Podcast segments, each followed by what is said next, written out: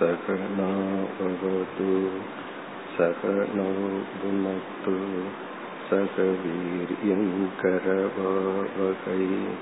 तेजस्विनावधीतमस्तु मा विद्विषावहैः ॐ शान्ति शान्ति शान्तिः ब्रह्मवित् ஆப்னோதி பரம்.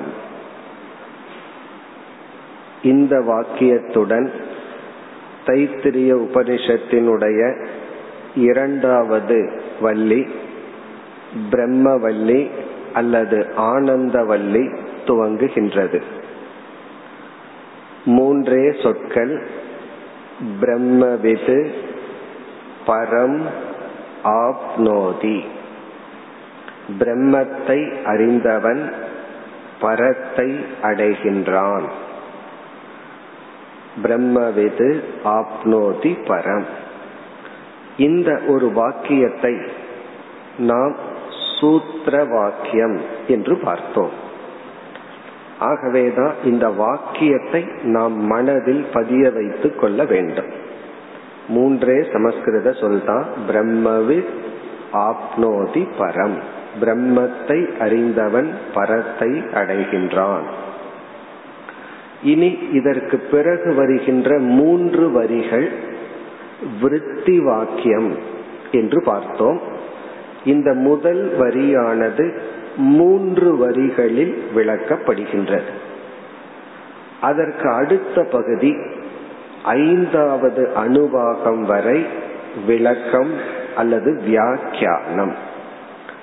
பிறகு அடுத்த பகுதியில வேறு தலைப்புகள். சூத்திர வாக்கியம் விருத்தி வாக்கியம் வியாக்கியானம்னு பார்த்தோம். சூத்திர வாக்கியத்தினுடைய பொருளை சுருக்கமாக நாம் பார்த்து முடித்தோம். இனி நம்ம வந்து விருத்தி வாக்கியத்திற்கு சென்று விளக்கத்தை பார்க்க வேண்டும். இந்த சூத்திர வாக்கியத்தை கேட்டவுடன் இதில் மூன்று தத்துவங்கள் உள்ளது என்று பார்த்தோம். ஒன்று விஷயக பிரம்ம என்கின்ற பொருள். விஷயம்னா சப்ஜெக்ட் மேட்டர் ஒரு விஷயம் ஒரு ஆப்ஜெக்ட் பிரம்ம என்கின்ற ஒரு பொருள். இரண்டாவது சாதனம் அதை அறிதல் அறிய வேண்டும் என்கின்ற ஒரு சாதனம் ஒரு டிசிப்ளின் மூன்றாவது பலம் பெனிஃபிட் பிரயோஜனம். இந்த விஷயத்தை அறிவதனால் என்ன பலன் கிடைக்கும்? இந்த மூன்றை தான் சூத்திர வாக்கியத்துல பார்த்தோம். வேதாந்தத்துக்குள்ளேயே இந்த மூன்று தான் மேஜர் டாபிக் வேதாந்தத்துல என்ன விஷயம்? அதை நம்ம என்ன பண்ணணும்? அதனால என்ன பலன்? விஷயம்ங்கிறது பிரம்மன் என்ன செய்ய வேண்டும் என்றால் புரிந்து கொள்ள வேண்டும். பிறகு அதனால என்ன பலன் என்றால் மோக்ஷம். இப்ப பிரம்ம என்கின்ற விஷயத்தை அறிபவன் மோக்ஷம் என்கின்ற பரம் என்கின்ற பலனை அடைகின்றான். இனி நம்ம விருத்தி வாக்கியத்திற்கு செல்வதற்கு முன் இந்த சூத்திர வாக்கியத்தை படித்தவுடன் மனதில் மூன்று விதமான ஒரு எதிர்பார்ப்பு ஒரு ஆகாங்ஷா என்று சமஸ்கிருதத்தில் சொல்லப்படுகிறது. மூன்று விதமான ஆகாங்ஷை தோன்றுகிறது. ஆகாங்ஷை அப்படின்னு சொன்னா தெரிந்து கொள்ள வேண்டும் என்ற ஒரு ஆர்வம் ஒரு விருப்பம் ஒரு தேடல் ஆகாங்ஷா ஒரு கியூரியாசிட்டி அப்படின்னு ஆங்கிலத்துல சொல்றோம். என்ன அப்படின்னு ஒரு விருப்பம் தெரிஞ்சுக்கணும்னு ஒரு ஆர்வம் தூண்டப்படுகிறது. மூன்று விதமான ஆர்வம் தூண்டப்படுகிறது. இந்த சூத்திர வாக்கியத்தை கேட்டவுடன் மூன்று ஆகாங்ஷா ஒன்று வந்து கிம் தத் பிரம்ம. அந்த பிரம்மன் என்றால் என்ன? என்ன அது பிரம்மன்? என்ன ஒரு வார்த்தையை நம்ம கேட்கிறோம் கேட்ட உடனே அது என்ன அப்படின்னு ஒரு கியூரியாசிட்டி புதிதா ஒரு வாக்கியத்தை கேட்டோம் அப்படின்னா உடனே அது என்ன அப்படின்னு கேட்போம். என்னைக்கு நம்ம கேட்காத ஒரு வாக்கியத்தை கேட்ட உடனே ஒரு ஒரு வார்த்தை ஒரு சொல்ல கேட்ட உடனே அது என்ன அப்படின்னு கேட்போம். முதல் முதல் ஒருவர் வந்து என்னிடத்துல நான் விண்டோ ஷாப்பிங் போயிட்டு வந்தேன்னு சொன்ன உடனே எனக்கு அந்த வார்த்தை புரியவே இல்லை. விண்டோ ஷாப்பிங்னா என்ன? ஒரு கியூரியாசிட்டி அதுக்கப்புறம் தான் தெரிஞ்சது சும்மா போய் வேடிக்கை பார்த்துட்டு வர்றது. வேடிக்கை பார்த்துட்டு மட்டும் வர்றதல்ல. ஆசைகளை உள்ள போட்டுட்டு வர்றது. இப்ப விண்டோ ஷாப்பிங்னா சும்மா போய் சுத்திட்டு வர்றது. அப்போ ஒரு புதிய சொல்ல கேட்ட உடனே நம்ம மனசு ஒரு ஆகாங்கை வருகிறது. வாட் இஸ் திஸ் இது என்ன? அப்போ ஒரு மாணவன் வந்து பிரம்மங்கிற ஒரு சொல்ல கேட்ட உடனே அவனுக்குள்ள என்ன ஏற்படும்? வாட் இஸ் திஸ் கிம் தத் பிரம்ம அப்ப பிரம்மன்னா என்ன? அதனுடைய டெபினேஷன் லட்சணம் என்ன? இரண்டாவது ஆகாங்ஷா இரண்டாவது ஆர்வம் கியூரியாசிட்டி இந்த சூத்திர வாக்கியத்தை கேட்டவுடன் வருவது கதம் தஸ்ய வேதனம். கதம் தஸ்ய வேதனம்னா எப்படி அந்த பிரம்மத்தை தெரிந்து கொள்வது? அந்த பிரம்மத்தை எப்படித்தான் தெரிஞ்சுக்கிறது? ஏன்னா அந்த பிரம்மத்தை அறிய வேண்டும் என்று அறிதல் என்ற ஒன்றை முக்கிய சாதனமாக சூத்திர வாக்கியத்தில் குறிப்பிடப்பட்டு விட்டது. இந்த அறிதலை வந்து கேஷுவலா செகண்டரியா சொல்லப்படவில்லை. அறிதல் தான் சாதனை என்று அறிதல் என்பதையே முக்கிய பிரதான சாதனையாக சொல்லப்பட்டு விட்டது. இப்ப எனக்கும் நான் அடைகின்ற லட்சியத்துக்கும் இடையில இருக்கிற சாதனை கேப் வந்து அறிதல் என்று சொல்லப்பட்டு விட்டது. இப்ப நான் வந்து ஒரு இலக்கை அடைய விரும்புபவன் அந்த இலக்குக்கு எனக்கு எனக்கு இப்ப ரொம்ப தூரம் இருக்கு அந்த லட்சியத்தை அடையணும் அப்படின்னா நான் வந்து டிராவல் பண்ணி ஏதோ ஒரு சாதனையின் மூலமா தான் அதை சாதிக்கணும். அந்த சாதனை ரொம்ப முக்கியம். காரணம் என்ன? இந்த சாதகனை சாத்தியத்தில் இணைப்பதற்கு பெயர்தான் சாதனை. சாதனை என்றால் சாதகனை சாத்தியத்தில் இணைத்தல். அப்ப அந்த சாதனை ரொம்ப முக்கியமாகுது. இந்த சூத்திர வாக்கியத்தை படிக்கும் போது நம்ம மனசுல என்ன வருது? வேதனம். அறிதலத்தான் பிரதானமா சாஸ்திரம் சொல்லி இருக்கு ஆகவே அதை எப்படி அறிதல்? இரண்டாவது கியூரியாசிட்டி மூன்றாவது பரத்தை அடைகின்றான். பரம் ஆப்னோதின்னு சொன்ன உடனே அடுத்தது கிம் தத் பலம். அந்த பரத்தை அடைதல்னா என்ன? பிரயோஜனம் என்ன? சும்மா மோக்ஷம் மோக்ஷம்னு சொல்றமே அந்த மோக்ஷம்னா என்ன? பரப்பிராப்திகி கா. பரப்பிராப்தி என்றால் என்ன? அல்லது கிம் தத் பலம் வாட் இஸ் தட் பெனிஃபிட் இப்படி மூன்று ஆகாங்கையை இந்த சூத்திர வாக்கியம் நமக்குள் தூண்டி விடுகின்றது. பிரம்மவித் ஆப்னோதி பரம்னு கேட்ட உடனேயே நம்ம மனசுல வந்து அந்த பிரம்மன்னா என்ன? அந்த பிரம்மத்தை எப்படி அடைதல் அறிதல்? அறிதல்னா என்ன? பிறகு அடைதல்னு சொல்றமே அது என்ன? என்னமோ பரத்தை அடைகின்றோம் அப்படின்னு சொன்னா அந்த பரத்தை அடைதல்னா என்ன? அப்படி அடைஞ்சா எனக்கு எப்படி இருக்கும்?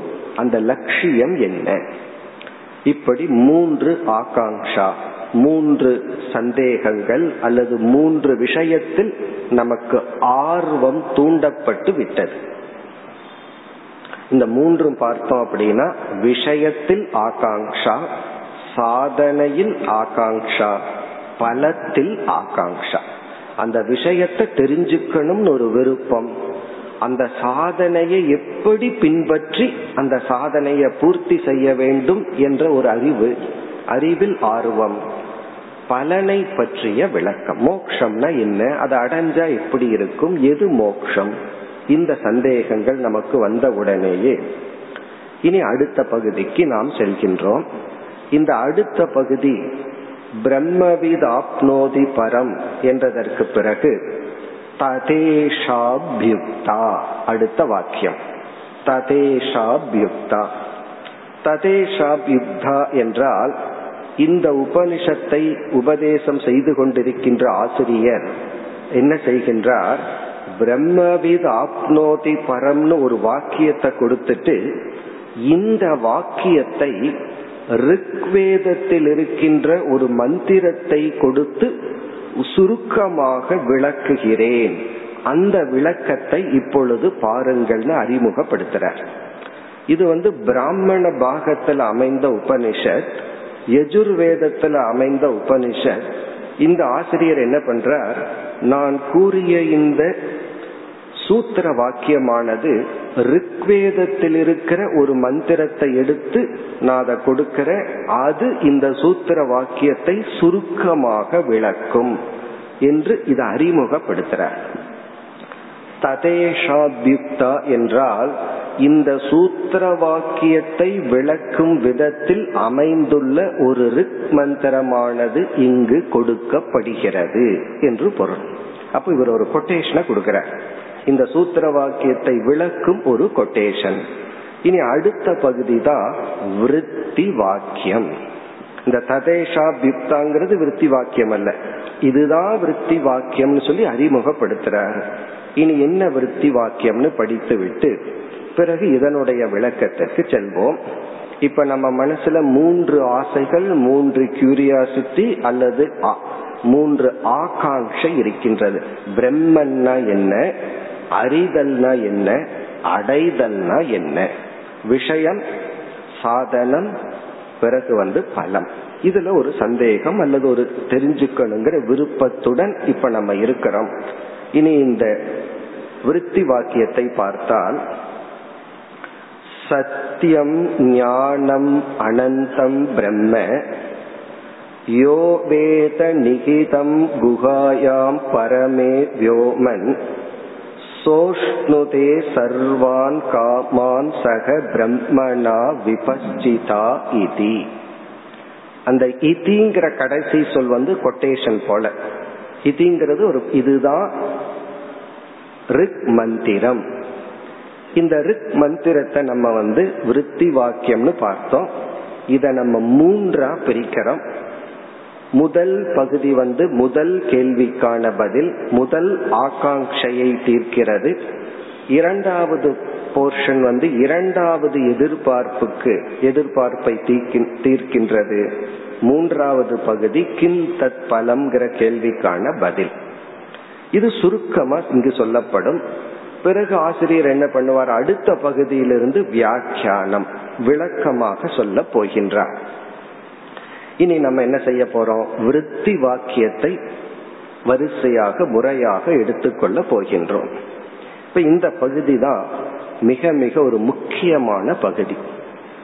கடினமான பகுதியும் கூட. அதனால நம்ம என்ன பண்ணுவோம்? கொஞ்சம் கவனமாக கேட்டு என்ன பண்ணுவோம்? மனசுல வச்சுக்குவோம். இப்ப சில பேர் ஒரு வீடை வித்து ஒரு ஒரு கோடி ரூபாய்க்கு விற்று விடுவார்கள். இன்னைக்கே அந்த பணம் அவர்களுக்கு தேவைப்படாது. அது டெபாசிட்டா இருக்கும் பிக்சட் டெபாசிட்டா எப்ப தேவையோ அப்ப அந்த பணம் பயன்படும். அது போல இப்ப இந்த விசாரத்தை நம்ம புத்தியில பிக்சட் டெபாசிட்ட புரிஞ்சு வச்சுக்குவோம். இப்ப புரிஞ்ச மாதிரி இருக்கும் ஆனா முழுமையா புரியாட்டியும் பரவாயில்ல.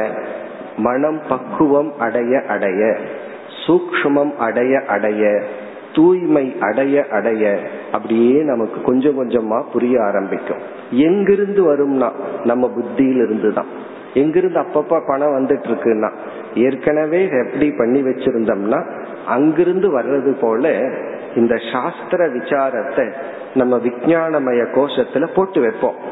புரிஞ்சளவு புரியட்டும். புரியலனா பிறகு நமக்குள்ளிருந்தே கொஞ்சம் கொஞ்சமா புரிய ஆரம்பிக்கும். இனி நம்ம விருத்தி வாக்கியத்துக்குள்ள போறோம். முதல் ஆகாங்ஷ என்ன? கிம் தத் பிரம்ம.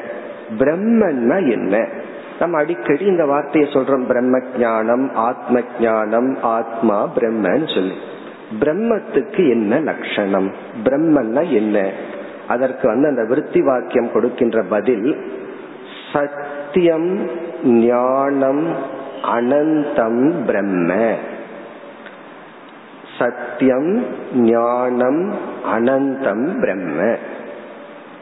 இந்த பிரம்ம என்றால் இந்த இடத்த அப்படி படிக்கணும். இந்த நான்கு சொற்கள் அல்ல இங்கு. நான்கு சொற்கள் இருந்தாலும் இந்த பிரம்ம என்பது எது சத்தியமாகவும் எது ஞானமாகவும் எது அனந்தமாகவும் இருக்கிறதோ அது பிரம்ம. அதுதான் பதில். பிரம்மன் என்பது என்ன இங்க நமக்குள்ள ஆகாங்ஷ வந்தாச்சு? பிரம்மன்னா என்ன? காரணம் என்ன? ஏதோ ஒரு பிரம்மனை அறிதல் என்று ஒன்றை செய்து விட்டால் இப்படிப்பட்ட பலனை அடைகிறமே. ஆகவே அந்த பிரம்மன்னா என்ன? அடுத்தது அறிதல் எப்படிங்கிறது அடுத்த கேள்வி. இப்ப அந்த பிரம்மத்துக்கு லட்சணம் சத்தியம் ஞானம் அனந்தம். இந்த சத்தியம் ஞானம் அனந்தம் தான் பிரம்மன் அப்படிங்கறதான் பதில். இப்ப நம்ம பதில் வந்தாச்சு பிரம்மனுக்கு விளக்கம். சூத்திர வாக்கியத்துல பிரம்மன்கிற சொல்லத்தான் கேட்டோம். அதனுடைய அர்த்தம் வந்து பெரிய பொருள். ஏன்னா அந்த சொல்லுக்கான பொருள் வந்து விருத்தம். விருத்தம் சொன்னா பிக் பெரிய பொருள். அதுதான் அதனுடைய பொருள் அர்த்தம். ஆனா இங்க அந்த பிரம்மத்துக்கு லட்சணம் டெபனிஷன் வந்து சத்தியமாக ஞானமாக அனந்தமாக எது இருக்கிறதோ அதுதான் பிரம்மன். இனி இந்த பகுதியை விசாரத்திற்கு எடுத்துக்கொள்வோம். லட்சணம் அப்படின்னு சொன்னோம். சத்தியம் ஞானம் அனந்தம் என்பது பிரம்மத்திற்கான லட்சணம்னு பார்த்தோம். சாஸ்திரத்துல எதற்குமே ஒரு டெபனிஷன் கொடுக்கணும். எனி திங் ஏதாவது ஒன்னு எடுத்துட்டோம்னா நம்ம வேதாந்த சாஸ்திரத்தினுடைய டிசிப்ளினே டெபனிஷன் டிஃபைன் அதுல ஒரு டெபனிஷன் ஃபர்ஸ்ட் இருந்துரும். எனிதிங் எந்த ஒரு டாபிக் எடுத்துட்டாலும் சரி அது கர்மயோகம் தியானம் எந்த டாபிக் எடுத்துட்டாலும் அந்த டாபிக்ல ஃபர்ஸ்ட் நம்ம பார்ப்போம் டெபனேஷன் அப்படி வரையில லட்சணத்துக்கு என்ன லட்சணம் அதுவும் கூட இருக்கு. டெபனிஷனுக்கு என்ன டெபனிஷன் நீ வந்து ஒரு ஒரு ஒரு தத்துவத்தை டிஃபைன் பண்ண முயற்சி செய்தால் உன்னுடைய லட்சணம் இப்படித்தான் இருக்கணும்னு ஒரு லட்சணம் இருக்கு. ஏன்னா அந்த லட்சணமே நீ தப்பா பண்ணிட்ட அப்படின்னா அந்த லட்சியம் தப்பாயிரும். ஏன்னா அந்த லட்சணங்கிறது வந்து லட்சியத்தை காட்டி கொடுக்கின்ற ஏரோ மார்க் போல. நம்ம புதுசா ஒரு ஊருக்கு வரும்போது அந்த ஊரை ஒரு ஏரோ மார்க் தானே காட்டி கொடுக்குது. அதை வச்சு தானே பயணம் பண்ணி வர்றோம். அப்ப இந்த லட்சணம் என்ன பண்ணுதுன்னா லட்சியத்தை காட்டி கொடுக்கின்றது. அந்த ஏரோ மார்க்கே தப்பா இருந்தா என்ன ஆகிறது? நம்ம லட்சியத்துக்கு போகாம வேற எங்காவது போயிருவோம். ஆகவே சாஸ்திரம் வந்து மிக கவனமாக நீ ஒன்றுக்கு லட்சணம் கொடுத்தால் அந்த லட்சணம் வந்து லட்சணத்துக்கே ஒரு லட்சணத்தை சொல்லி அந்த லட்சணம் இந்த விதிமுறைக்கு உட்பட்டு இருக்க வேண்டும். இப்படி எல்லாம் சொல்லப்பட்டிருக்கு. அதுல வந்து அதை நம்ம சீரியஸா உள்ள போக வேண்டாம். அந்த லட்சணம் வந்து மூன்று விதமான தோஷம் இல்லாம இருக்கணும்னெல்லாம் பல விவரங்கள் எல்லாம் இருக்கு. இப்ப நம்ம வந்து லட்சணத்தினுடைய லட்சணத்தை சுருக்கமா பார்ப்போம். அதற்குள்ள விசாரத்துக்கு போகாம லட்சணத்துக்கு என்ன லட்சணம் என்றால் சர்வதக வியாவர்த்தகம் லட்சணம் இது லட்சணத்துக்கு லட்சணம் இதுக்குள்ள பெரிய விசாரம் எல்லாம் இருக்கு. அதை நம்ம விட்டுட்டு லட்சணத்தினுடைய லட்சணத்தை மட்டும் பார்த்துட்டு வெளியே வந்து விடுவோம். சர்வதக வியாவர்த்தகம்னா நான் ஒரு பொருளை டிஃபைன் பண்ணி இதுதான் காட்ட விரும்புனா என்னுடைய லட்சணம் இந்த பொருளை மற்ற அனைத்து பொருள்களிலிருந்தும் விளக்கி காட்ட வேண்டும். அதை மற்றதிலிருந்து விளக்கி அதை மட்டும் பாயிண்ட் அவுட் பண்ணணும். சர்வதக நான் எந்த பொருளை லட்சியமாக எடுத்துக்கொண்டனோ அந்த லட்சியத்தை மற்ற அனைத்திலிருந்தும் வியாவர்த்தகம்னா விளக்கி காட்டுதல். சர்வதகன என்னுடைய லட்சியமானது மற்ற அனைத்திலிருந்தும் விளக்கி அந்த இடத்துல மட்டும்தான் பொருந்தணும் இங்கு பிரம்மத்துக்கு ஒரு லட்சணம் காட்டப்பட்டுள்ளதுன்னா இந்த லட்சணம் வந்து பிரம்மத்துக்கு மட்டும்தான் பொருந்தணும் வேற யாருக்கும் பொருந்தக்கூடாது. வேற எதுக்காவது பொருந்திடுச்சுன்னா இது லட்சணம் அல்ல இப்ப பசு எதுன்னு கேட்டா நாலு காலில் நடக்கிறது பசுன்னு லட்சணம் சொன்னோம்னா அது தப்பு. காரணம் என்ன? நாலு கால எருமையும் நடக்குது ஆடுவும் நடக்குது. அப்ப இந்த லட்சணம் வந்து எக்ஸ்டென்ஷன் ஆகி போயிருது இப்ப பசுவுக்கு ஒரு லட்சணம் சொன்னா அது பசுவுக்கு மட்டும்தான் பொருந்தணும் அதே போல ஆகாசம் ஸ்பேஸுக்கு ஒரு லட்சணம் இருக்கு. அவகாச பிரதாத்ரு ஆகாஷகன்னு ஒரு லட்சணம் இருக்கு. அது ஸ்பேஸுக்கு மட்டும்தான் பொருந்தணும். அப்படி இங்கு வந்த லட்சணமானது பிரம்மத்தை குறிக்கின்ற லட்சணம் வந்து அது பிரம்மத்துக்கு மட்டும் பொருந்துற மாதிரி இருக்க வேண்டும்னு சொல்லி லட்சணத்துக்கெல்லாம் லட்சணம் சொல்லி ஆகவே உன்னுடைய லட்சணம் ஃபர்ஸ்ட் பர்ஃபெக்டா இருக்கணும்னு சாஸ்திரத்துல பேசப்பட்டிருக்கு. இப்ப அந்த அளவுக்கு நம்ம லட்சணத்தை பார்த்துட்டு பிறகு அடுத்த தலைப்புக்கு வர்றோம். இந்த லட்சணம் இரண்டு வகைப்படும். நம்ம ஒரு ஒரு பொருளை காட்டுறோமே அந்த காட்டி சுட்டி காட்டுற லட்சணம் இருக்க டெபனிஷன் அது இரண்டு வகை ரெண்டு டைப் ஒன்று வந்து தடஸ்த லட்சணம். இரண்டாவது வந்து சொரூப லட்சணம். ஒன்று தடஸ்த லட்சணம் இரண்டாவது சொரூப லட்சணம். இந்த தடஸ்த லட்சணம் அப்படின்னு சொன்னா இந்த லட்சணம் வந்து நாம எந்த பொருளை லட்சியமா தெரிஞ்சுக்க விரும்புறோமோ அதை காட்டி கொடுக்கும் அவ்வளவுதான். ஆனா அந்த பொருளினுடைய தன்மையாக இருக்காது. அந்த பொருளோடு சேர்ந்து இருக்காது. அதை காட்டித்தான் கொடுக்கும். அதற்கு வந்து சாஸ்திரத்துல கொடுக்கிற உதாகரணம் வந்து நம்ம ஒரு ஒரு காலனியில நடந்து போயிட்டு இருக்கோம் ஒரு அட்ரஸ ஒரு வீட்டை தேடி போயிட்டு இருக்கோம் ஒரு பத்து வீடு தள்ளி அந்த வீடு இருக்கு. ஒருத்தரிடம் கேக்குறோம் இந்த இவருடைய வீடு எங்க இருக்குன்னு அவர் அந்த வீட்டை காமிச்சு என்ன சொல்றார்? எந்த வீட்டுல காகம் அமர்ந்திருக்கோ இந்த காக்கா அங்க அமர்ந்திருக்கு பாருங்க அதுதான் வீடுன்னு சொல்றார். காக்கவத் கிரகம். இப்போ ஒரு அஞ்சாறு வீடு தள்ளி அந்த வீட்டையும் நம்ம பார்த்துட்டு இருக்கோம் மற்ற வீட்டையும் பார்த்துட்டு இருக்கோம் எந்த வீட்டுல காக்கை அமர்ந்துள்ளதோ அதுதான் சொல்ற அந்த காக்கை நமக்கு என்ன பண்ணிடுச்சுன்னா அந்த வீட்டை காட்டி கொடுத்து விட்டது. பிறகு பத்து ஸ்டெப்பு போன உடனே காக்கா பறந்து போயிடுச்சு. உடனே நம்ம ஐயோ அந்த வீட்டை எனக்கு தெரியலன்னு சொல்லுவோமா? அந்த காக்காய மறுபடியும் கொண்டு வந்து உட்கார வச்சா தான் இந்த வீட்டுக்குள்ள போகும்னு நம்ம சொல்றது இல்லை காரணம் என்ன? அந்த காக்கை காட்டி கொடுத்துட்டு போயிருது. அது தடஸ்த லட்சணம். அந்த லட்சணம் வந்து அந்த வீட்டினுடைய ஒரு அங்கமாக இல்லை. அப்படி சில லட்சணங்கள் இருக்கு. ஜஸ்ட் அதை இண்டிகேட் பண்ணிட்டு அதுக்கும் அதுக்கு வீட்டுக்கு சம்பந்தமே கிடையாது. காக்கைக்கு அந்த வீட்டுக்கு சம்பந்தம் இல்லை. ஆனால் காக்கை அதை காட்டி கொடுக்க மட்டும் உதவி செய்தது. இது ஒரு வகையான லட்சணம். இனி ஒரு வகையான லட்சணம் வந்து சொரூப லட்சணம். சொரூப லட்சணம்னா அது நாம கொடுக்கிற லட்சணம் வந்து அந்த வீடாகவே இருக்கிறது. சொரூப லட்சணம்னா இரண்டு தூணோட இவ்வளவு ஸ்கொயர் ஃபீட்டோட இப்படி இருக்கிறது தான் வீடுன்னு சொன்னோம்னா அது சொரூப லட்சணம். இப்ப சொரூப லட்சணமாக ஒன்ன நம்ம சொல்லிட்டோம்னா அதுவே தான் அது. அதையவே வர்ணிச்சோம்னா அது சொரூப லட்சணம்.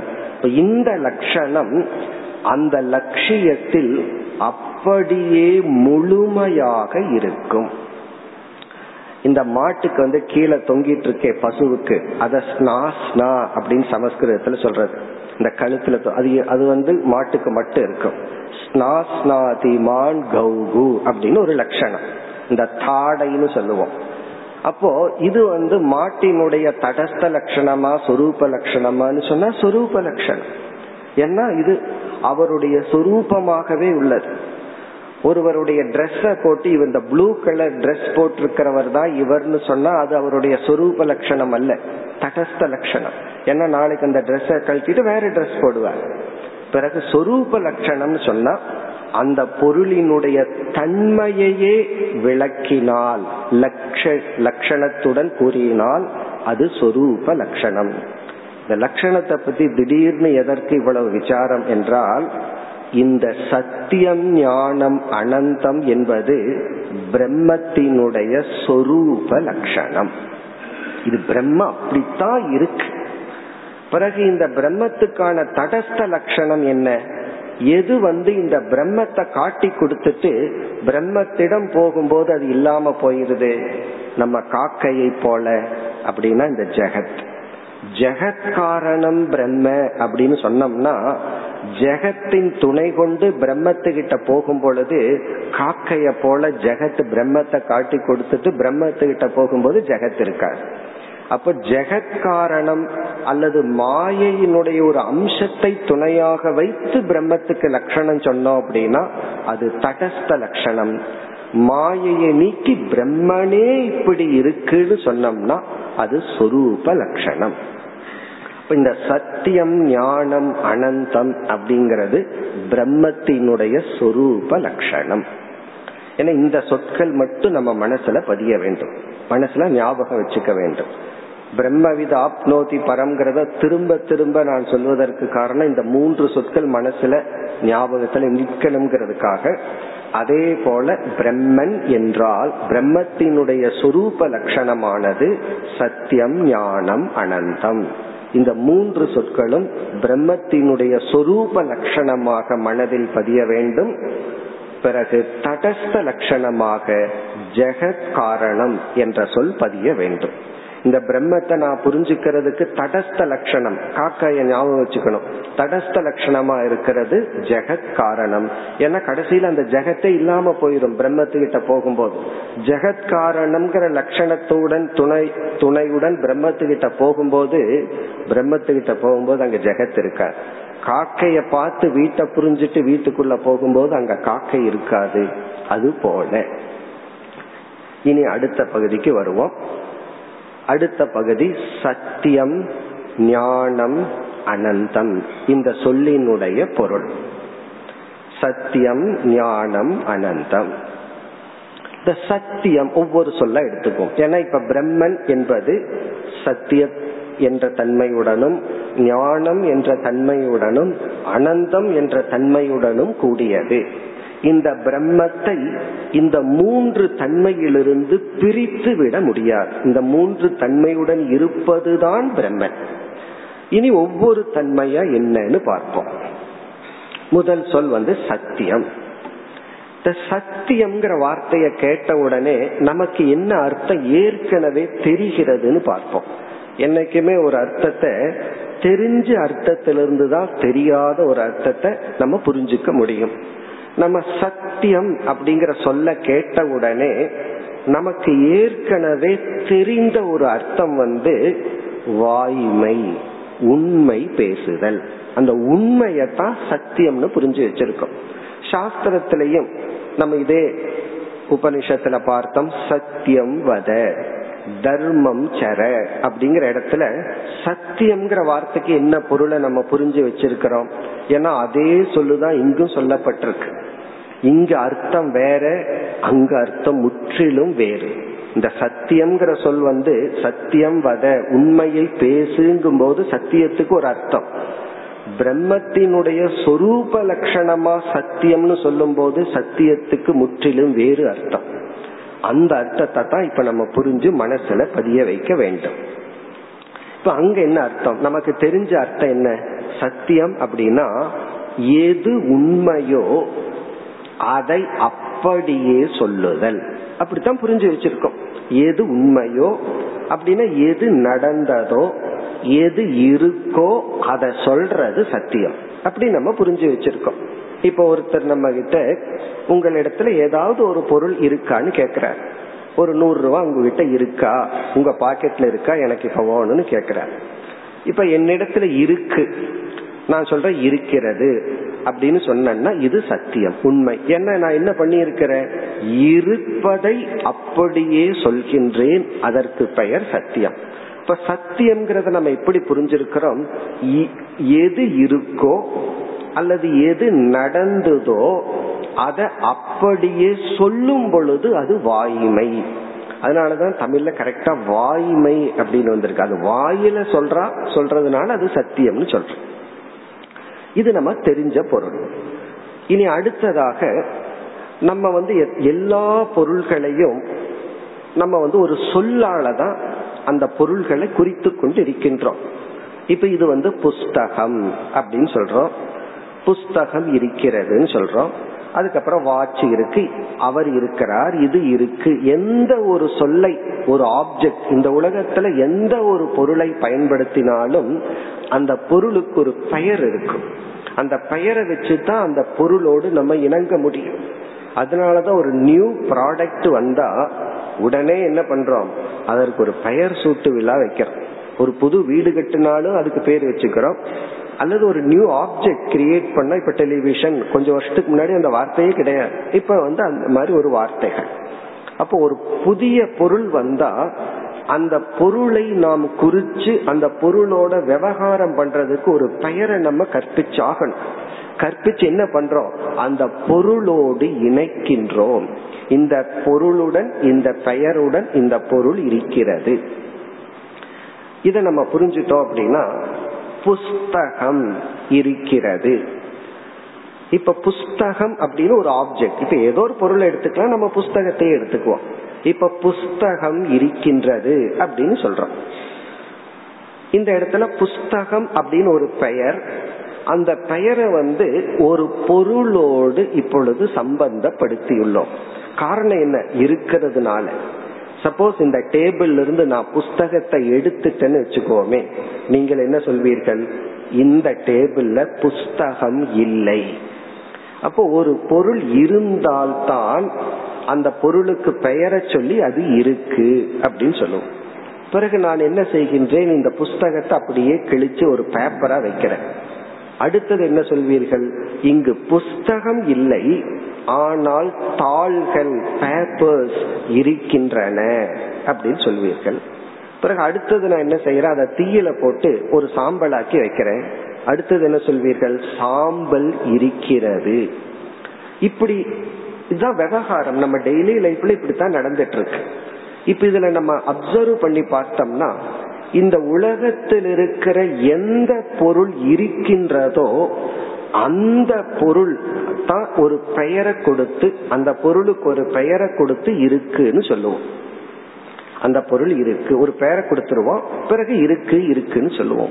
இப்ப நம்ம இடத்துல மூன்று தத்துவங்கள் வந்தது. புஸ்தகம் தாள்கள் சாம்பல். இதுல வந்து மூன்றுலயும் தொடர்ந்து இன்வேரியபிளா இருந்தது என்ன? மாறியது என்ன? இந்த மூன்றுலயும் காமனா ஏதாவது இருந்துச்சா? அல்லது மாறி மாறி என்ன இருந்தது? அப்படி விசாரம் பண்ணா புஸ்தகம் டேபிள் மேல இருந்தது தாள்கள் டேபிள் மேல இருந்தது இப்பொழுது சாம்பல் டேபிள் மீது இருக்கிறது அப்படின்னு சொல்றோம். இப்ப இதுல இன்வேரியபிள் தொடர்ந்து இருத்தல் என்ன மாறியது என்ன அப்படின்னு நம்ம சிந்திச்சு பார்த்தா இதுல புஸ்தகம் அப்படிங்கிற ஒரு உருவம் ஒரு தன்மை ஒரு பெயர். அது இப்ப இருந்துச்சு. தாள்கள்ங்கிற இடத்துக்கு போகும்போது புஸ்தகம் காணாம போயிடுச்சு. தாள்கள் அப்படின்னு ஒரு உருவம் ஒரு சொல் நாமம் ரூபம் இருந்துச்சு. சாம்பல்ங்கிற இடத்துக்கு போகும்போது அது காணாம போயிடுச்சு. ஆனா இந்த மூன்றுலையும் தொடர்ந்து எந்த ஒரு ஃபேக்டர் இளையோடியது என்றால் புஸ்தகம் இருந்தது தாள்கள் இருந்தன சாம்பல் இருந்தது. அந்த இருப்பு எக்ஸிஸ்டன்ஸ் அதுதான் இந்த மூணுலையும் தொடர்ந்தது. புஸ்தகம்ங்கிற நாமத்துக்கு ஆதாரமா இருப்புங்கிற சொல் இருந்தது. தாள்கள் என்ற ஒரு சொல்லுக்கு ஆதாரமா இருப்பு என்ற ஒன்று இருந்தது. சாம்பல் என்ற ஒரு சொல்லுக்கு ஒரு பொருளுக்கு ஒரு சொல் அது ஒரு உருவம். அதற்கு ஆதாரமா இருத்தல் என்று இருந்தது. ஆகவே இந்த மூன்றுக்குள்ள என்ன இருக்கு அப்படின்னா இருத்தல். இந்த இருத்தலை வந்து சமஸ்கிருதத்துல சத் என்று அழைக்கின்றோம். இருத்தல் வந்து சத். இப்ப நம்ம எப்படி புரிஞ்சுக்கிறோம்? இந்த உலகத்தில் இருக்கிற எனி ஆப்ஜெக்ட் ஏதாவது ஒரு பொருளை எடுத்தால் அந்த பொருளை இரண்டு கூறாக இப்ப நம்ம பிரிக்கிறோம். ரெண்டு ஆப்ஜெக்ட ஒரு பொருளை பிரிக்கிறோம். ஒன்று சத் இனி ஒன்று பிளஸ் நாம ரூபம். நாமம்னா பெயர் ரூபம்னா வடிவம். இப்ப இந்த புஸ்தகத்தை நம்ம வந்து ரெண்டா பிரிக்கிறோம். சத் பிளஸ் நாம ரூபம். தாள்களை இரண்டா பிரிக்கிறோம். சத் பிளஸ் நாம ரூபம். சாம்பலை இரண்டா பிரிக்கிறோம். சத் பிளஸ் நாம ரூபம். இந்த நாம ரூபம்னா என்ன? சாம்பல்ங்கிற உருவம் சாம்பல்ங்கிற பெயர். தாள்கள்ங்கிற உருவம் தாள்கள்ங்கிற பெயர். புஸ்தகம்ங்கிற ஒரு உருவம் புஸ்தகம்ங்கிற ஒரு பெயர். இப்படி இந்த உலகத்துல எந்தெந்த பொருள்களை எல்லாம் நம்ம கையாளுகின்றோமோ அனைத்து பொருள்களிடத்திலும் இன்வேரியபிள் ஃபேக்டர்னு சொல்றோம். மாறாத ஒன்று சமஸ்கிருதத்துல அன்வயமாக தொடர்ந்து இருப்பது சத் வந்து வந்து போவது மாறுவது நாம ரூபம். ஆகவே இந்த சத் அப்படின்னு ஒரு தத்துவத்தை என்ன சொல்லலாம்? நாம ரூப ஆதாரம். அனைத்து நாம ரூபங்களுக்கும் இந்த இருத்தல் என்ற ஒன்று ஆதாரமாக இருக்கிறது. இந்த எக்ஸிஸ்டன்ஸ்ங்கிற ஒரு சத்து ஆதாரமா இருக்கு. அதுலதான் விதவிதமான நாம ரூபங்கள் வந்து செல்கின்றன. இது இப்படி நம்ம புரிஞ்சிட்டோம்னா இந்த இடத்துல கொஞ்சம் வேகாத்தான் இருக்கும். இந்த சத்துனா அது புரிஞ்ச மாதிரியே இருக்கு புரியாத மாதிரி இருக்கும். அதனாலதான் நம்ம ஆரம்பத்திலேயே பார்த்துட்டோம். இந்த விசாரத்தை எல்லாம் நம்ம விஜயானமய கோஷத்துல பிக்சட் டெபாசிட் மாதிரி போட்டு வச்சுக்குவோம். கொஞ்சம் கொஞ்சமா பக்குவம் வர வர நமக்கு புரியட்டும்.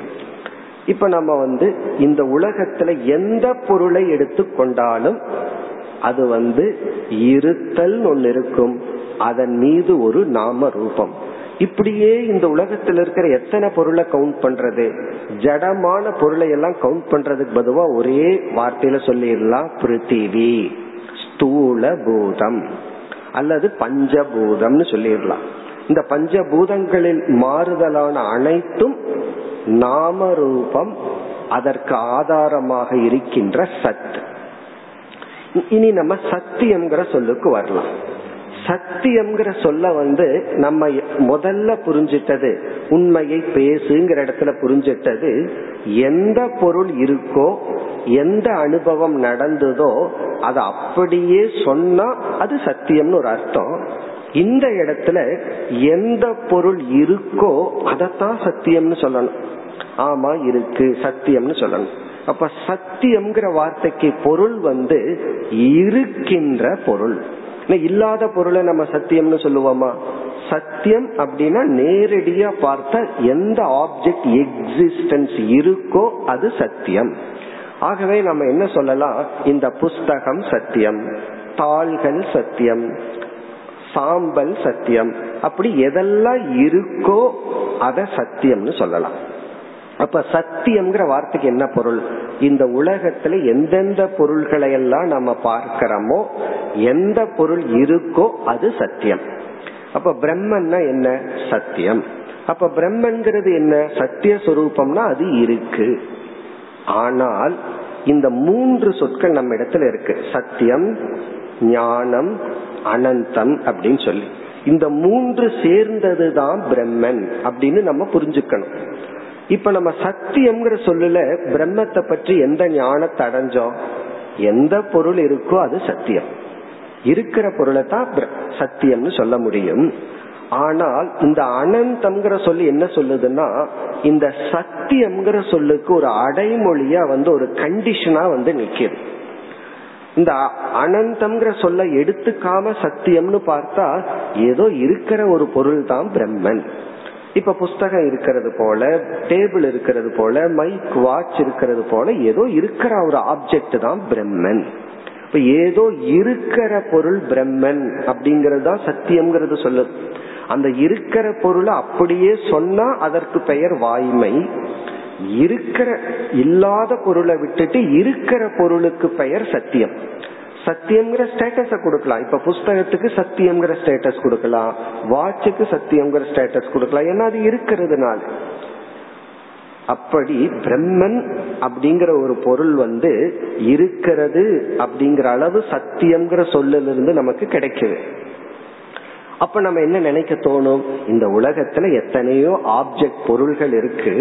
அது போல பிரம்மனும் ஒரு ஆப்ஜெக்ட் பிரம்மனும் ஒரு பொருள் ஒரு ஆப்ஜெக்ட் ஒரு பொருள் அப்படி நம்ம நினைக்கும் பொழுது அனந்தம்ங்கிற சொல்லு நமக்குள்ள குறுக்க வருது. அது வந்து என்ன சொல்லுது? நீ புரிஞ்சிட்டது சரிதான். பிரம்மன் வந்து ஒரு பொருள் தான் இருக்கிறது தான் ஆனா எப்படிப்பட்ட சத்தியம்? அனந்தம் சத்தியம். இப்ப அனந்தம்ங்கிற சொல்லு வந்து சத்தியத்துக்கு ஒரு அடைமொழி. சத்தியத்தை இப்படிப்பட்ட சத்தியம்னு சொல்லுது அனந்தம் சத்தியம்னா என்றுமே மாறாத என்றும் தொடர்ந்து இருக்கின்ற சத்தியம். இன்வேரியபிள் எக்ஸிஸ்டன்ஸ்னு சொல்லுது இந்த புஸ்தகம் இருக்கே அதுவும் இருக்கு. நாம ரூபமும் இருக்கு. அதுக்கு ஆதாரமா ஏதோ ஒரு சத்து இருக்கு. ஆனா அந்த நாம ரூபம் அடுத்ததுக்கு போகும்போது இல்லாம போயிருது தாள்களுக்கு போகும்போது புஸ்தகம் இல்லை. பிறகு சாம்பலா போகும்போது தாள்களே இல்லை புஸ்தகமும் இல்லை. ஆனா அந்த சத்து இருக்கே அது எல்லா இடத்திலும் ஊடுருவி இருக்கின்றது.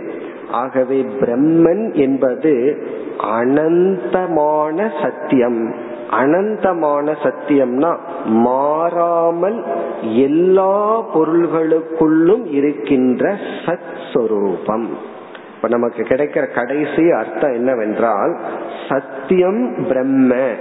அதை எப்படி புரிஞ்சு புரிந்து கொள்ள வேண்டும்? அனந்த ரூபமாக இருக்கின்ற சத் சொரூபம் பிரம்ம. இப்ப பிரம்மத்தை பத்திய நமக்கு என்ன ஞானம் இப்ப வரணும்? இந்த உலகத்தில் இருக்கின்ற அனைத்து பொருள்களில இருக்கின்ற நாம ரூபத்துக்கு ஆதாரமாக எந்த ஒரு சத் இருக்கின்றதோ அது பிரம்மன். இதுதான் பிரம்ம ஜானம் நாம பார்க்கின்ற அனைத்து நாம ரூபங்களுக்கும் அனைத்து பொருள்களுக்கும் எந்த ஒரு சத் என்ற புத்தி சத் என்ற ஒரு தத்துவம் மாறாமல் இருந்து கொண்டு இருக்கின்றதோ அது பிரம்மன். அப்ப பிரம்மத்தினுடைய முதல் லட்சணம் சத். நம்ம தெரிஞ்ச வார்த்தை தான் சச்சிதானந்த சொரூபம்னு சொல்றமே. அதுவும் பிரம்மத்தினுடைய சொரூப லட்சணம். அங்க சத்துங்கிறத இங்க சத்தியம்ங்கிற வார்த்தையில சொல்லப்பட்டிருக்கு. இப்ப சச்சிதானந்தம்ங்கிறது பிரம்மத்தினுடைய சொரூப லட்சணம். சத்தியம் ஞானம் அனந்தம்ங்கிறது பிரம்மத்தினுடைய சொரூப லட்சணம். சத்தியம்ங்கிற வார்த்தையை கேட்ட உடனே என்னைக்குமே நமக்கு தெரிஞ்ச அர்த்தத்தை துணை கொண்டுதான் தெரியாத அர்த்தத்தை புரிஞ்சுக்க முடியும். நமக்கு தெரிஞ்ச அர்த்தம் சத்தியம் is equal to any object ஏதாவது இருக்கிற பொருள். அனந்தமான சத்தியம்னு சொன்ன உடனே அந்த நாம ரூபம் அனந்தம் அல்ல அது மாறிட்டே இருக்கும். அனந்தம்னா மாறாமல் தொடர்ந்து இருக்கணும் என்றால் அனந்தம் சத்தியம் என்பது அனைத்து நாம ரூபத்துக்குள் இருக்கின்ற சத் என்கின்ற எக்ஸிஸ்டன்ஸ் என்கின்ற ஒரு பிரின்சிபல் ஒரு தத்துவம். நார்மலா நம்ம வந்து இந்த அறிவுக்கு முன்னாடி இந்த எக்ஸிஸ்டன்ஸ ஒரு அஜெக்டிவா ஒரு அடைமொழியா நினைச்சிட்டு இருந்திருப்போம். இப்ப வந்து புஸ்தகம் இருக்கிறது. புஸ்தகம் தான் பிரதானம். முன்னாடி. இருத்தல்ங்கிறது புஸ்தகத்துக்கு ஒரு அடைமொழி போல. பிறகு வந்து தாள்கள் இருக்கின்றன சாம்பல் இருக்கிறது. ஏதோ இருக்கிறதுங்கிறது அந்த சாம்பல் தான் முக்கியம். இருக்குது அப்படிங்கிறது அந்த சாம்பலுக்கு இருக்கிற ஒரு அடைமொழின்னு நினைச்சிட்டு இருக்கோம். சாஸ்திரம் அப்படியே தலைகீழா மாத்துது. இருத்தல் அப்படிங்கிறது தான் ஒரு வஸ்து. அந்த இருத்தல் அப்படிங்கிற ஒன்றின் துணை கொண்டுதான் என்ன செய்கிறது? இந்த சாம்பல் இந்த தாள்கள் இந்த புஸ்தகங்கள் இவைகள் வந்து செல்கின்றன. இதுக்கு வேற எக்ஸாம்பிள் வேண்டும் என்றால் தண்ணீர் என்கின்ற ஒரு வஸ்துவின் துணை கொண்டுதான் அலைகள் சமுத்திரம் போன்றவைகள் நுரைகள் போன்றவைகள் தோன்றி மறைகின்றன. எப்படி தண்ணீரை ஆதாரமாக கொண்டு அலைகள் நுரைகள் போன்றவைகள் தோன்றி தோன்றி மாறிக்கொண்டிருக்கின்றனவோ அதே போல சத் என்ற ஒரு தத்துவத்தின் துணை கொண்டு இந்த உலகத்தில் இருக்கின்ற அனைத்து சொற்களும் அனைத்து உருவங்களும் மாறி மாறி வந்து செல்கின்றன. இதிலிருந்து நம்ம பிரம்மத்தை எப்படி புரிந்து கொள்ள வேண்டும்? நாம பார்த்து அனுபவிக்கின்ற அனைத்து பொருள்களினுடைய உருவமும் பெயரும் பொய். அது மாயை அது ஜெகத்து. அதுக்கு ஆதாரமா இருத்தல் இருத்தல் இருத்தல்னு எது இருக்கோ அதுதான் பிரம்மன். இப்ப பிரம்மத்தினுடைய ஃபர்ஸ்ட் லட்சணம் சத் சுரூபம் அனந்தமான சத் சுரூபம் அதனாலதான் இத வச்சுதான் மற்ற லட்சணங்கள் எல்லாம் வரும். இதை வச்சுட்டு இரண்டு மற்ற லட்சணங்கள் ஜாயின் ஆகும். இந்த சத் அப்படிங்கிறது இப்ப புஸ்தகத்தை வச்சுக்குவோம். புஸ்தகம் இருக்கு. அடுத்தது வந்து அது தாள்களான ஆக மாறியது. இந்த தாள்கள் எப்ப வந்தது அப்படின்னு நீங்க பர்த் சொல்ல முடியும் பிறப்ப சொல்ல முடியும். நான் எந்த நிமிஷத்துல புஸ்தகத்தை கிழிச்சனோ அப்ப தாள்கள் உருவாகின. பிறகு எந்த நிமிடத்துல தாள்களை எரித்தேனோ உடனே நீங்க சொல்லலாம் இந்த நேரத்துல சாம்பல் தோன்றியது. அப்ப நாம ரூபத்துக்கு பிறப்பு உண்டு இறப்பும் உண்டு. எப்ப நான் புஸ்தகத்தை கிழிக்கிறனோ அப்ப ரெண்டு நடந்திருக்கு. புஸ்தகம் இறந்தது தாள்கள் பிறந்தன. தாள்களை எரிச்சன்னா தாள்கள் இறந்தது புஸ்தக சாம்பல் பிறந்தது. இந்த நாம ரூபத்துக்கு பிறப்பு இறப்பு இருக்கு. இந்த சத்துக்கு பிறப்பு இறப்பு இல்லை. அதனாலதான் அந்த பிரம்மத்தை சொல்லும் போது அஜோ நித்தியம் சாஸ்வதோயம் புராணக. அவினாசி சொரூபம். இந்த லட்சணங்கள் எல்லாம் அப்படியே கூடுகின்றது. முக்கிய லட்சணம் சத்து. அந்த சத்தை நம்ம புரிஞ்சுக்கிறதுக்காகத்தான் பெறப்பட்டது பிரம்மன். இறப்பற்றது பிரம்மன். இப்படி எல்லாம் சொல்றோம் அஜகன பிறப்பற்றது. இறப்பற்றது பிரம்மன். மாறுதல் அற்றது பிரம்மன். இதெல்லாம் என்னன்னா இந்த சத் அப்படிங்கிற கான்செப்ட புரிஞ்சுக்கிறதுக்கான சொற்கள் தான் சத்த புரிஞ்சிட்டோம்னா பிரம்மன் பிறக்கவில்லை இறக்கவில்லைங்கிற விளக்கமே நமக்கு தேவை கிடையாது. ஆனா அஜக நித்தியக சாஸ்வதக அப்படிங்கிற வார்த்தைகள்லாம் என்ன அர்த்தம்னா இந்த சத்துங்கிற கான்செப்ட உள்ள நுழைக்கிறதுக்கு தான் சாஸ்திரம் இப்படி எல்லாம் விளக்கம் கொடுக்கின்றது. அப்ப இந்த பிரம்மன் எப்படிப்பட்டவர்னா சத் சொரூபம்னு சொன்னாவே அது பிறவாதது இறவாதது மாறாதது. பிறகு எது பிறக்கும் இறக்கும் மாறும்? இந்த சத்துக்கு மேல இருக்கிற எல்லாமே பிறக்கும் இறக்கும் மாறும். சத்துவ ஆதாரமா கொண்டு நம்ம உடல் உலகம் நாம் அனுபவிக்கின்ற அனைத்து பொருள்களும். இந்த அனைத்து பொருள்கள் நாம ரூபத்தின் துணை கொண்டு அந்த சத்துக்குள்ள போனோம்னா அந்த நாம ரூபம் எல்லாம் தடஸ்த லட்சணமா நமக்கு உதவி பண்ணும். நேரா சத்த போய் டைரக்டா புரிந்து கொண்டோம்னா அது சொரூப லட்சணம். இப்ப இந்த இடத்துல ஆசிரியர் வந்து அந்த பிரம்மன் என்பது அது சொரூபமாக இருத்தல் தன்மை. எப்படி இருக்குன்னு சொன்னா அது நாம ரூபம். இருத்தல் எக்ஸிஸ்டன்ஸ் சத் சொரூபம் பிரம்ம. இப்ப அனந்தம் சத்தியம் பிரம்ம. அனந்தம் சத். இது வந்து ஒரு அம்சம். இப்ப நம்ம வந்து சத்தியம் ஞானம் அனந்தம் பிரம்மங்கிற இடத்துல சத்தியம்ங்கிற சொல்லுக்கு அர்த்தத்தை பார்த்து முடிச்சிருக்கிறோம். சத்தியம் என்றால் எது என்றும் இருக்கின்றதோ. இந்த லாஜிக் எல்லாம் நம்ம மனசுல நிக்கலைன்னா இந்த ஒரு வார்த்தையை ஞாபகம் வச்சுக்குவோம். என்றும் உள்ளது பிறக்காமல் மாறாமல் இறக்காமல் என்றும் எது இருக்கோ அந்த இருத்தல் பிரம்மன். இப்ப பிரம்ம எப்படி இருக்குன்னு கேட்க முடியாது இப்போ. இத புரிஞ்சிட்டோம் அப்படின்னா பிரம்ம எப்படி இருக்குங்கிற கேள்வியே தப்பு. சில சமயங்கள்ல சில கேள்விகளே தவறா இருக்கும். அப்ப ஆரம்பத்துல சாஸ்திரம் என்ன பண்ணுன்னா கேள்வியே தப்புன்னு அவர்கிட்ட சொன்னா அப்புறம் அவருக்கு வந்து புரியாது. அந்த பதிலே அவருக்கு புரியாது. அதுக்காக ஏதாவது ஒரு பதில கொடுத்து வைக்கும்.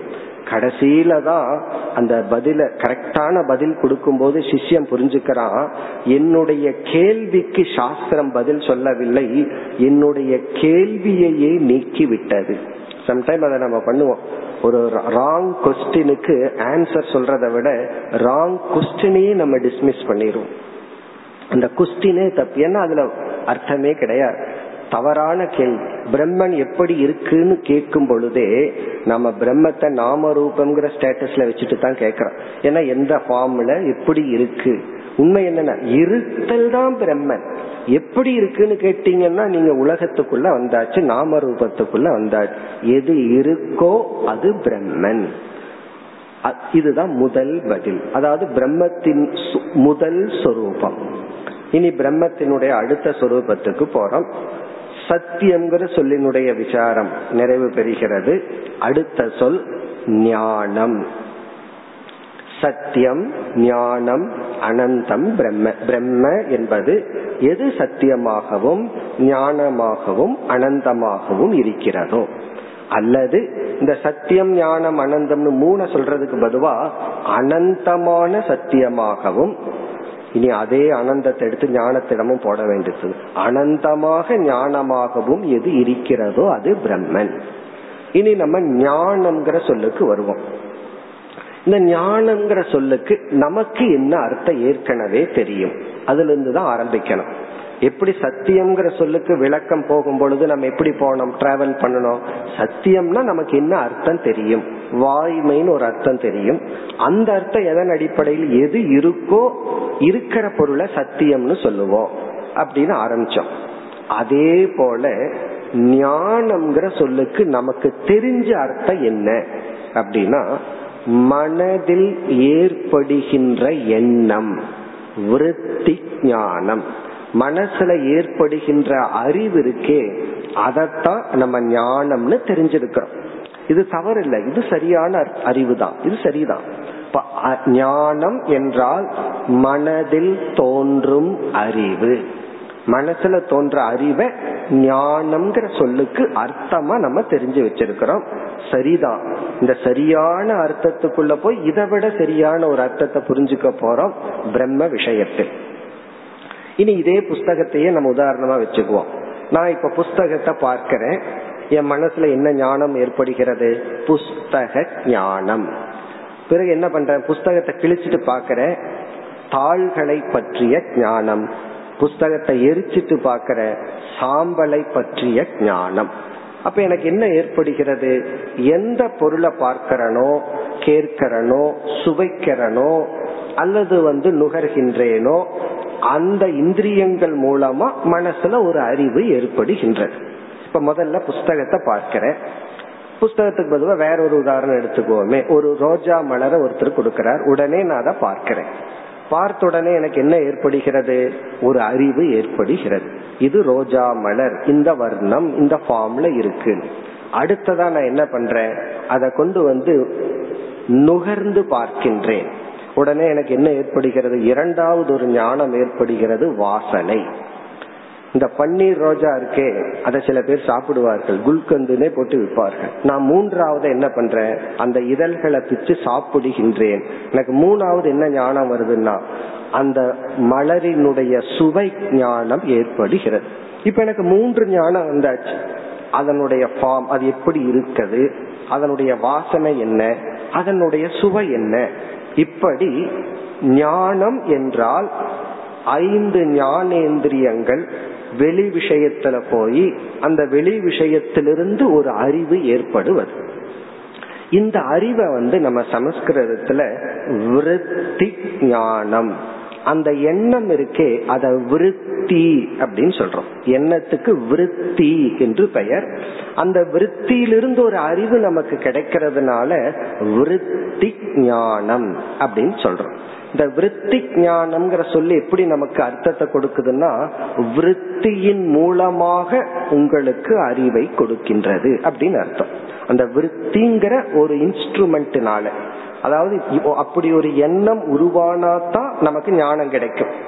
இப்ப நான் அந்த பார்க்கும் பொழுது என்னுடைய கவனம் எங்கேயோ இருக்கு. ஞானம் வராது. அல்லது சளி பிடிச்சிருக்கும் போது என்னதான் நுகர்ந்தாலும் அதனுடைய வாசனையை பற்றி எனக்கு அறிவு வராது. அப்போ ஒரு எண்ணம் தோன்ற வேண்டும். அந்த இந்திரியங்கள் வந்து ஒரு தாட்டை கிரியேட் பண்ணணும். அப்படி ஒரு எண்ணத்தை உருவாக்கினால் தான் எனக்கு ஞானம் ஏற்படும். இப்ப விருத்தி ஞானம் என்றால் அந்த அறிவு எண்ணத்தின் மூலமாக வருகின்றது.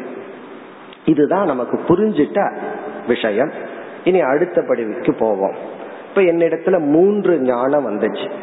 ஒன்று அந்த மலரை பற்றிய ஞானம் அது மலர்ங்கிற ஞானம் பிறகு அந்த மலரினுடைய வாசனை ஞானம் அந்த மலரினுடைய சுவை ஞானம்.